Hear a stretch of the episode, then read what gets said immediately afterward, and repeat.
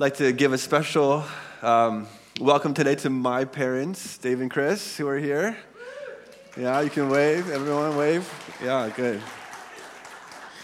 I thought, in honor of you guys being in here today, and uh, in, in, uh, in, line with what we've been talking about, uh, today some of the, the teaching on love has to do with uh, banquets and food and meals and celebration. And I, I was, um, thought I'd tell a little bit of a story about my, my dad's family who would get together every Christmas. We, we are Swedes. Yeah, we're from Sweden. We have all the, the Swedish trappings at these, these gatherings where there's 50 or 60 now folks that get together and have celebration. And, you know, there's the meatballs, and then there's the, um, then there's the, uh, the lingonberries and all sorts of things that a kid looks at and sort of turns his, their nose up to. And I remember there's always this weird dish. It kind of looked like worms in some sort of gray liquid. So I'm not sure what that was, but I never tried it. Um, anyway, I, I, had this, um, in our family, uh, we had this kind of patriarch of sorts. Uncle Bill was my dad's father, Uncle, uh, Uncle Bill. And uh, he was, uh, before he passed, uh, he was sort of the life of these parties and would tell jokes all the time. And my favorite joke of his for, how many people here have Swedish heritage? Any, any, am I alone here? Okay, I could, okay. Th- a few, a few folks aren't here, maybe. A couple, yeah, okay. So this is my favorite Swedish joke that he told. 10,000 Swedes running through the weeds, chased by one Norwegian. We are, we're a peaceable lot. We don't, we don't like fighting. So, Swedish people, here we are. Uh, so, welcome, guys. And I was going to show some pictures of these, these uh, get togethers, and maybe some of you did as a, as a child, but I, I thought that wiser against that. So, um, so when, when we talk about love, we've been in this series on love for, for a few weeks now. And uh, if you missed the first couple, don't worry. The podcasts are up on the website. You can go and click on the messages link on the website and catch up. Uh, we've been talking about love, and as, as we get into more about the nature of love, we've kind of been talking about imposters to love, things that pose as love but aren't quite love. And uh, today we're going to turn the corner a bit uh, in the middle of the message into the, the nature of love. But as we do so, we have to think um, through some, some metaphors that help us get there because as I'm learning, uh, this love is not quite an easy thing to teach on. Uh, it's, it's, it's, it's, not, it, it's difficult to get at the, the nature of true, pure, pure love. And, and uh, banquets are a perfect metaphor for, um, for love as, as we pour out our, our uh, love uh, to one another as we eat together, as we, um, as we cook, as we, uh, as we fellowship. And, and I, was thinking of Jesus' parables. He talks a lot about, about banquets, and he talks about this one. He says, One of the dinner, dinner guests at a banquet, on hearing Jesus, said to him, Blessed is anyone who eats bread in the kingdom of God. And Jesus said, Okay, let me tell you a story. Someone had a party and invited many guests. And it was the time for the dinner. He sent his slaves to all of those who'd been invited to the party, saying, It's time to gather together. And so the slave went around and, and invited all of the, the guests, but they began to make excuses. The first said to him, Oh, I've bought a piece of land, and I'm going to go out and see it now. Please accept my regrets. Another said, I've bought five yoke of oxen, and I'm going to go test them out to see how they work. Another said, I've just gotten married, and therefore I cannot come. So the slave returned and reported this to his master, and that the person who was throwing the party was a bit angry and said to the slave, Go out into the streets at once, to the lanes of the towns, and invite the poor, the cripple, the lame, and the blind. And the slave said, Okay, what you said shall be done. But now I've done this and there's still room. And the master said to the slave, Then go out into the roads and lanes and compel people to come in so that my house may be fulfilled or my house may be filled up. For I tell you that none of those who are invited will taste my dinner. And everyone's left listening to Jesus going, Okay, whatever. What does that mean? And, and his followers, who, who really wanted to know, would, would learn to come to Jesus and, and say, All right, we heard, we heard your story. It was a good story. What did that, what did that mean? And if you study this parable and you kind of take it apart and, and you really take it in, you realize there's part of it that's about loving God with our whole heart, our whole soul, and mind. God, God wants us to love Him But sometimes we love Him with an imperfect love, which is we, ha- we, we want some rewards or we have some interests. We want to love God and have the farm. And we want to love God and have the wife. We want to love God and have, um, and have something in return.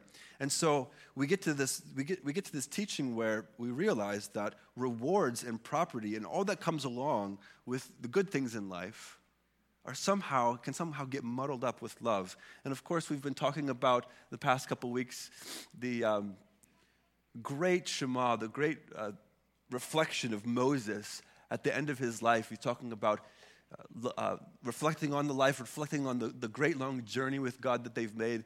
And he says, Hear, O Israel, the Lord is our God, the Lord alone. You shall love the Lord with your God, with all your heart, and with all your soul, and with all your might. It's all summed up, says Moses, in love.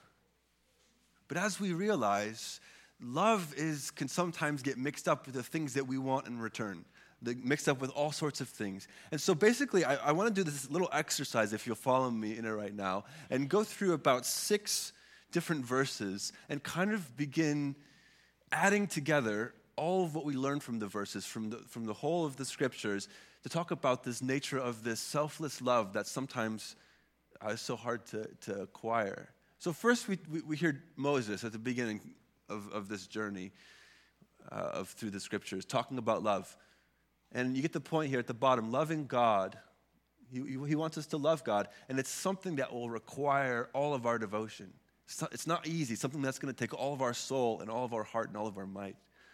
So we'll hold that in mind here. Leviticus, another teaching from Moses do not seek revenge or bear a grudge against anyone among your people, but love your neighbor as yourself. I am the Lord. And then we get this point that loving God is something that will require all of our devotion and add that up. Then we love our neighbor, we love those around us. And when we do so, we're undoing hostilities. We're not seeking revenge or bearing a grudge. Love, love is not, not, doesn't do those things. Okay, now let me get into the New Testament. And Jesus says, the greatest, they, they, said, Jesus, what's the greatest commandment in all of the Old Testament? And he, and he pulls these two verses that I just showed you together. He says, You shall love the Lord your God with all your heart, with all your soul, and with all your strength, with all your mind, and your neighbor as yourself. And so we get the point that loving God takes all of our devotion, has something to do with undoing hostilities, and sanctioned by Jesus. Jesus says, This is it. If you want to know what love is, it's this. But then he goes on and, and we get a little more in John. He says to his disciples as they were sitting around, saying, I give you a new commandment that you love one another just as I have loved you. You should love one another. And the careful reader, the one who's been reading all along in the scriptures, should say, You're telling us to love each other, Jesus. What's so new about that? God's been telling us that for thousands of years. So we see that added to our bullet points. There's this newness of Jesus' command. It's, it's his kind of love. Love one another as I have loved you. So there's something that Jesus does that shows us just a little more about what this selfless love looks like. And then, of course, he gives this great verse No one has greater love than this to lay down one's life for one's friends. And so, added to all these things, we get that, the awareness that this is a sacrificial love for each other and for enemies. Jesus died not just for his friends, but for those who, who are against him. And, and finally, this great prayer that Jesus prayed at the end of his ministry I have made known your name to them, he's praying to God, and I will make it known so that the love with which you have loved me may be in them and I in them. And the final bullet point here is that the love that he wants inside of us is this perfect fatherly kind of love. It's the love that God loves Jesus with. That's what's being formed in us. And so you get this, you get this full picture here that love is sanctioned by Jesus. The type of love that he, he wants us to have, the perfect Father's love, is being shaped in us. This is sacrificial love, first understood by Jesus' ancestors as a love that undoes hostility and will require all of your devotion. So I, I put all that together to help us to realize this, is, this type of pure selfless love doesn't just come easy, it doesn't just come um, naturally. It's something that is difficult and something that oftentimes uh, we, we, we miss. And, and, and when we think about this parable that Jesus told about the banquet, we, we realize that what true love is, is true love is being, being fulfilled by being a servant. True love at a banquet is delighting at watching other people feast upon the food that you've prepared for them. And it's not, it doesn't have to do with us being at the feast. And it's no wonder that, that when Moses had to say, this type of love, you have to use all of your soul and mind and strength, it's no wonder because um, this perfect type of love is rid of sin, it's rid of imperfections, um, different from the delusions that we often think of when we think of imperfect love. So, if I had to sort of kind of unpack this a little bit, uh, there's a few words that, that um, come along with my final, and this is, this is the last time I'm going to do this, but for the next little bit, I'm going to try to describe one last time what this selfless, imperfect love looks like that God is trying to shape out of us. And a few of these words kind of kind of come up. So think about worth, for example. Um, what happens with, with imperfect love? We, we see a beautiful person walking down the street and we kind of maybe start to desire them.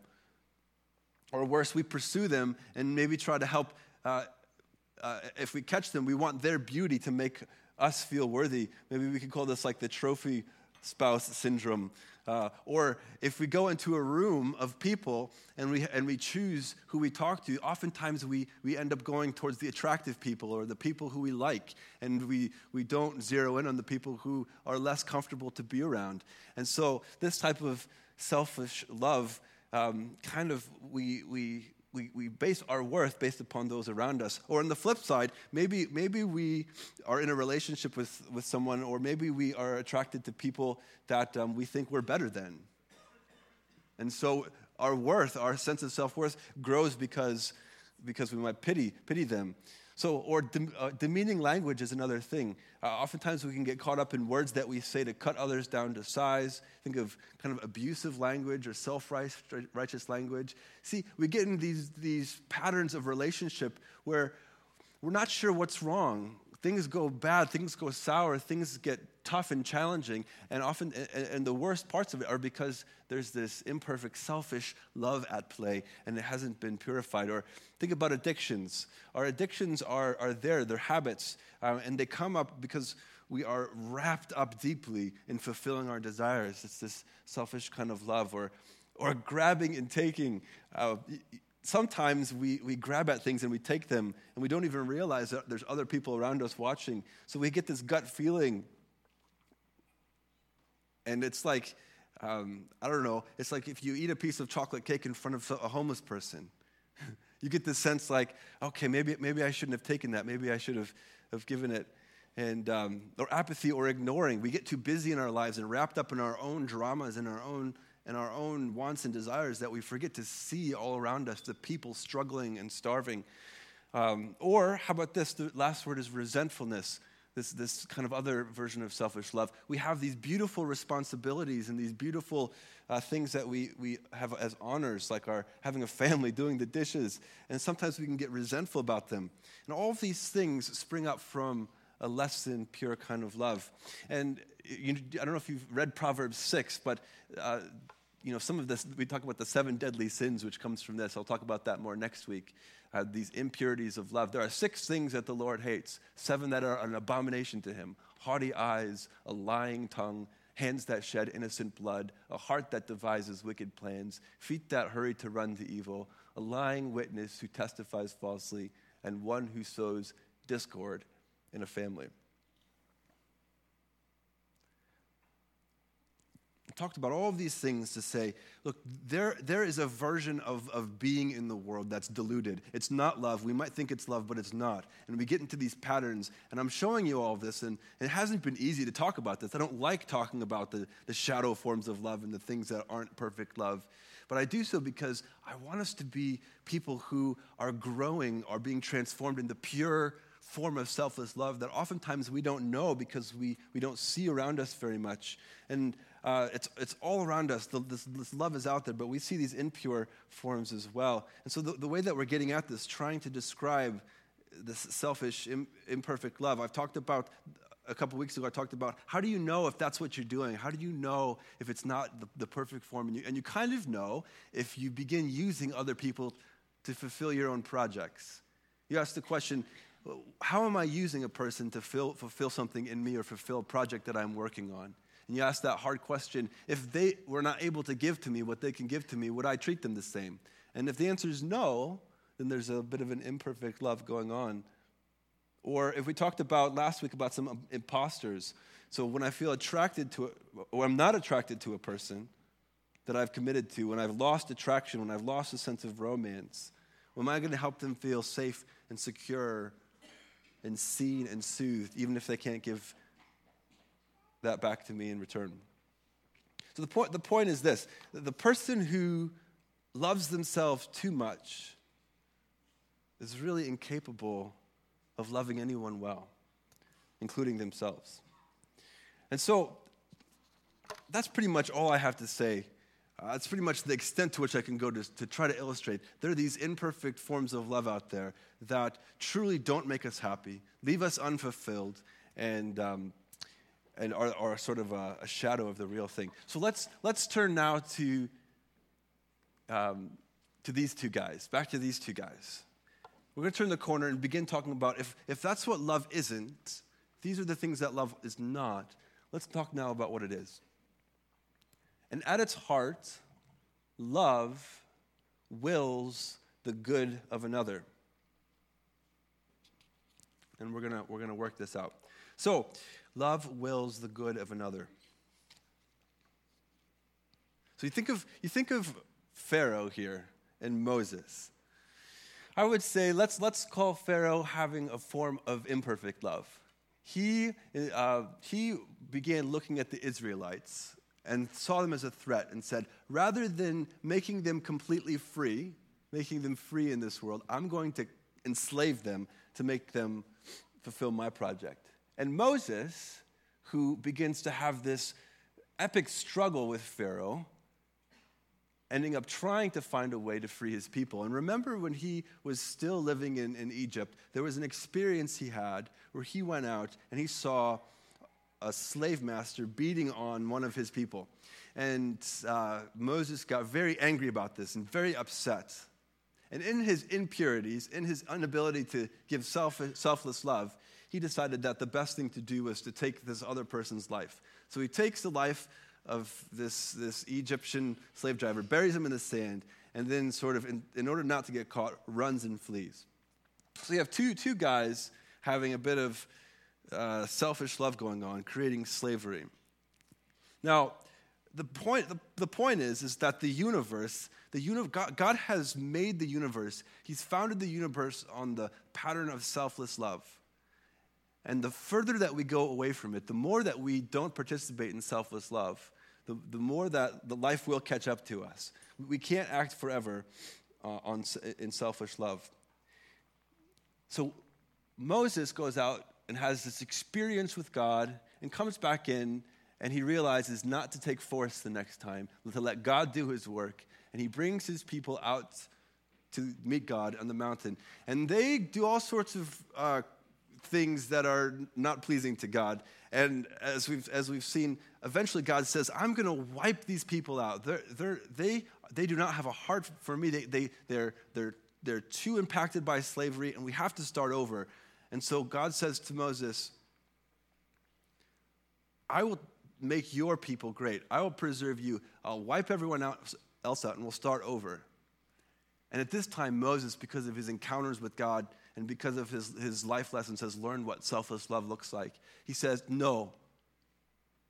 Rather than killing them, why don't you kill me? Take me as a sacrifice, kill me, and let them live. This, this is it. Moses is getting it. Finally, selfless love is willing the good of another. Uh, C.S. Lewis says, Love is not an emotion, it's not feelings, but it's something of the will. It's that state of the will which we have naturally about ourselves and we must learn to have about other people. Thomas Merton says, oh, I'll, I'll save that quote. Um, so we'll, we'll, start, we'll start back here. And we, we must learn to have about other people. We joy in the good of the beloved. Um, what perfect love does is it, it, wants the good of another. It doesn't even ask what rewards we're going to we're going to get in return. Uh, it doesn't stop to think, what am I getting out of this relationship? It doesn't compare like that. Um, it doesn't even seek to the pleasure. Love, true love actually feels good. It actually has this, this very fulfilling feeling that opens our soul and, and makes our soul wider, whereas selfish love just sort of diminishes our soul and makes it, makes it smaller. um, and there's a good feeling to our soul, soul expanding, but pure love doesn't even seek that feeling. It doesn't even ask what I'm going to get out of it. It lets all of those good, um, natural follow, follow throughs of selfless love just happen on its own. Um, and so, so uh, you know, this, this type of love, it can, like, we ask ourselves, okay, you know, and I'm, I'm still going, I love, this, this, perfect love thing is so hard to describe. It's so hard to teach about. I'm, I'm still just figuring it out. But in my own, in my own life, I've, I've experienced it. I've experienced this, this difference between a love that kind of goes after things and goes after my own self satisfaction and making sure that I'm preserving myself. And I end up diminished and sad and hopeless. Um, whereas I, I, there's a completely different feeling that comes with going, you know what? No matter what I get in return, I'm going to give and will the good of another person. And so um, this cannot be learned. It, can, it, doesn't happen with our intellect. It's only something that can be shaped and formed in us by the living God. And, um, and, and uh, perfect love also has this aspect of truth that goes along with it. Uh, perfect love al- always tells the truth. Uh, and so sometimes we get in relationships and we're, we're a little worried if I tell the truth to someone, will they love me back? And we get in these little dances of, um, I would rather have the, the intimacy, the feeling of intimacy between a person and I, rather than telling them, telling them the truth. And so, uh, you know, uh, there's this dance, and I love, I love Thomas Merton here. He says, um, May God preserve me from the love of a friend who will never dare to rebuke me. And may he preserve me from a friend who seeks to do nothing but change and correct me. You know, perfect love is this I see you in, in, in relationship, I see you, and I'm not going to force you to become anything that I want you to be. Even if I'm not getting out of you what I need, even if I'm not getting out of you what I want, I'm not going to force you to change. I'm going to accept you as you are, warts and all, and let God do his business, his slow business of transformation. Uh, and at the, sa- at the, same time, you know, you, you, don't, at the same time that you don't want someone relating to you that's just going to like pick you apart, at the same time, you don't want someone who's just going to leave you wallowing in whatever situation you're in. They're going to tell you the truth, they're going to help you out. Um, and this all, all leads us ultimately to this final question of why does God want the world so much to be free? Why does He want us to be free for, the, for this type of selfless love so much? You know, and you come back to this list. You know, think of a room full of people walking into them and and you see uh, beautiful people and not so beautiful people and people that are easy to be around and people that are very difficult to be around. God, God wants to shape us into the type of people that walks into this room and is able to go to, into either circle without us needing to find our worth based upon whether who we're with or based, thank God I'm not like that. you know, God wants us to have a perfect love that draws the best out of every person that we encounter. And rather than getting in situations where we spew out uh, demeaning language to each other. God wants us to be in a situation where we use our words to lift each other up and to speak life into each other. He wants our addictions broken so that we can enjoy the beautiful things of this world without them closing us in and making us smaller and diminished. He wants us to be people rather that, than grab and take from each other, that learn how to say, I'm going to give myself to you, I'm going to give things to you rather than apathy and ignoring the world around us. He wants people to say, even if it's uncomfortable or inconvenient or it makes me feel weird and messy, I'm going to step out into situations that are difficult to look at and be part of the loving uh, encounter that God wants us to have among uh, the hurting world. And rather than being resentful and falling into the ruts of resentfulness in our, in our beautiful lives that He's given us, He wants us to be people that, that can take deep breaths and find a deep peace within, within our lives. Why does He want us to be free? He wants us so, so badly to be free um, from these patterns of selfless love that just put us in chains.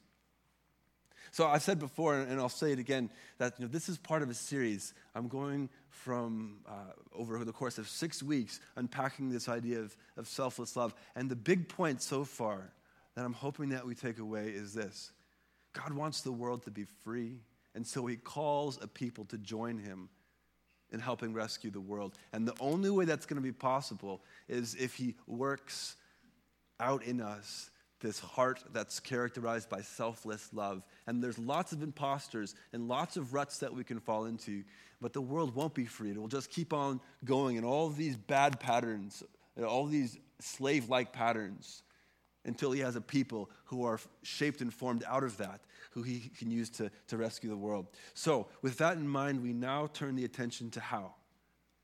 How does he do it? And the next two weeks are going to be about this. How does God, if he wants this selfless love shaped so much, how does this work? What does it look like? What does it feel like? And, um, you know, there's, uh, there, there's ways that God, God does this, and oftentimes they, they don't feel too good. It doesn't feel too good when God shapes selfless love in us. And we can mistake that for um, God hating us or God being against us. And so we'll, we'll unpack that in the next couple of weeks. As we move to kind of this final passage, there's three slides here of Deuteronomy 10. And we're going to, we're gonna for the next three weeks, unpack this passage, which basically says it all when it comes to, to love. So now, I'll, I'll just read it for us today. So now, O Israel, what does the Lord your God require of you? Only to fear the Lord your God, to walk in all his ways, to love him, to serve the Lord your God with all your heart, with all your soul, and to keep the commandments of the Lord your God and his decrees that I am commanding you today for your own well being. And we see that Moses is beginning to unpack this for us. He wants us to serve the Lord. We don't, he doesn't want us to use God to help us feel safe, secure, seen, and soothed, even though God does those things at the end. See, all of this, all of this following of the Lord um, and not using Him, but learning to love Him is for your own well being. And Moses goes on. Although heaven and the heaven of heavens belong to the Lord your God, the earth with all that is in it. He's unpacking God's character here. Yet the Lord set his heart in love on your ancestors alone and chose you, their descendants after them, out of all the peoples as it is today. Circumcise then the foreskin of your hearts and do not be stubborn any longer. For the Lord your God is a God of gods and the Lord of lords, the great God, mighty and awesome, who is not partial and takes no bribe who executes justice for the orphan and the widow, and who loves the strangers, providing them food and clothing. And you see how this character, this God who loves strangers, providing them with food and the clothing, clothing turns into the next verse. You shall also love the stranger. For you were strangers in the land of Egypt.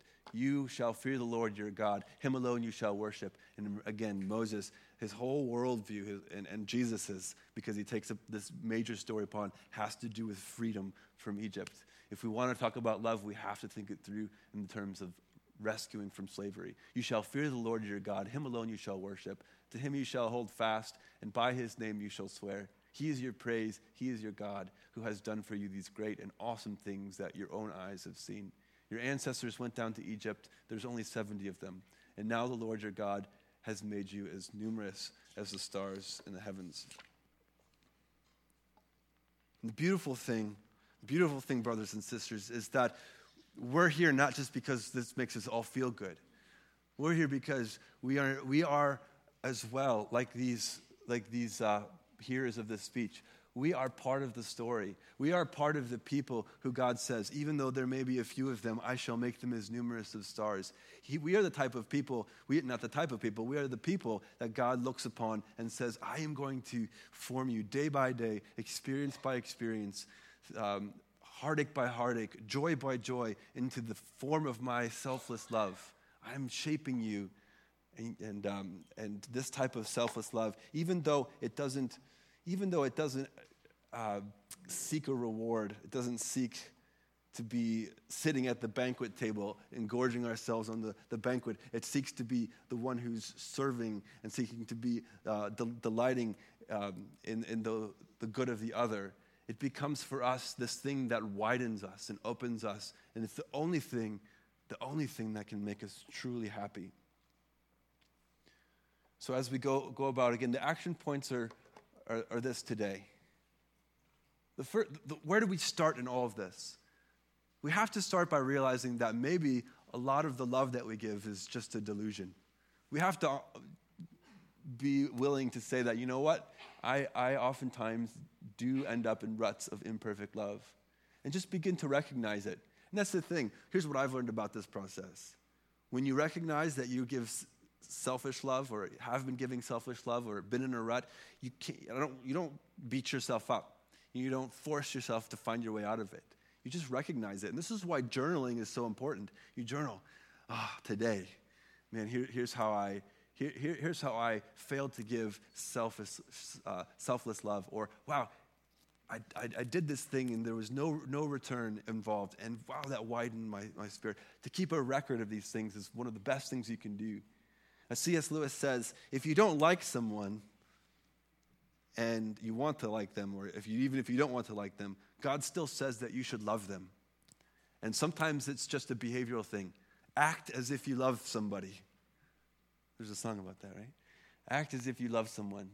And then the final thing is just learning to receive it because selfless love is not perfected until it's received perfectly. And so we can't even begin to learn how to give love until we learn how to receive it from God and from each other. So, the kind of fuzzy action points today, but uh, we'll, we'll zero in a bit more on the connection between journaling and the formation of love because God is doing this every day, in and out. Uh, rain or shine, He's, he's uh, working on us and, and, sh- and shaping us. And as we turn our attention to this table today that we come to every week, we remember that Jesus' last feast, his last setting of the table, was gathering his disciples together, gathering his followers together, the people that were going to carry on his work. And so he, he set a feast on the table of bread and, and wine. And on the night that he gave himself up for us, showing us what perfect love looked like, he brought out a piece of bread and some wine, and he broke the bread in front of his disciples and said, Take and receive this. This is my body, which is going to be broken for you. I'm not asking anything in return. I'm going to be giving myself completely for you. And so he takes his broken bread and puts it down. And he says, Take this cup and drink from it, for it's my blood of the everlasting covenant. This is love language, the everlasting promise that no matter who you are or what you've done, you can become part of my people, and I will set you free from whatever slavery has enslaved you. So he says, Remember this every time you gather. Every time you gather, break some bread, dip it in what's here, juice, and um, take me in because you can't make yourself full of selfless love. Only I can do that, I, and I'm going to do it. So take, take it in as a symbol of taking me in. And remember the, the last thing he did um, at this meal, at this banquet that he set for his followers, was he went around with a bowl of water and a towel. And he took the towel and washed all of their feet off as a symbol of saying, if you want to know what true love looks like, it looks like me with a bowl of water and a towel wiping off your feet. Go therefore and be servants of all. And he's opening up for us this possibility, this great possibility that we ourselves might take on the role of the servant and learn to show the world this selfless, perfect love. So the table is set once again, friends. Everyone here is invited.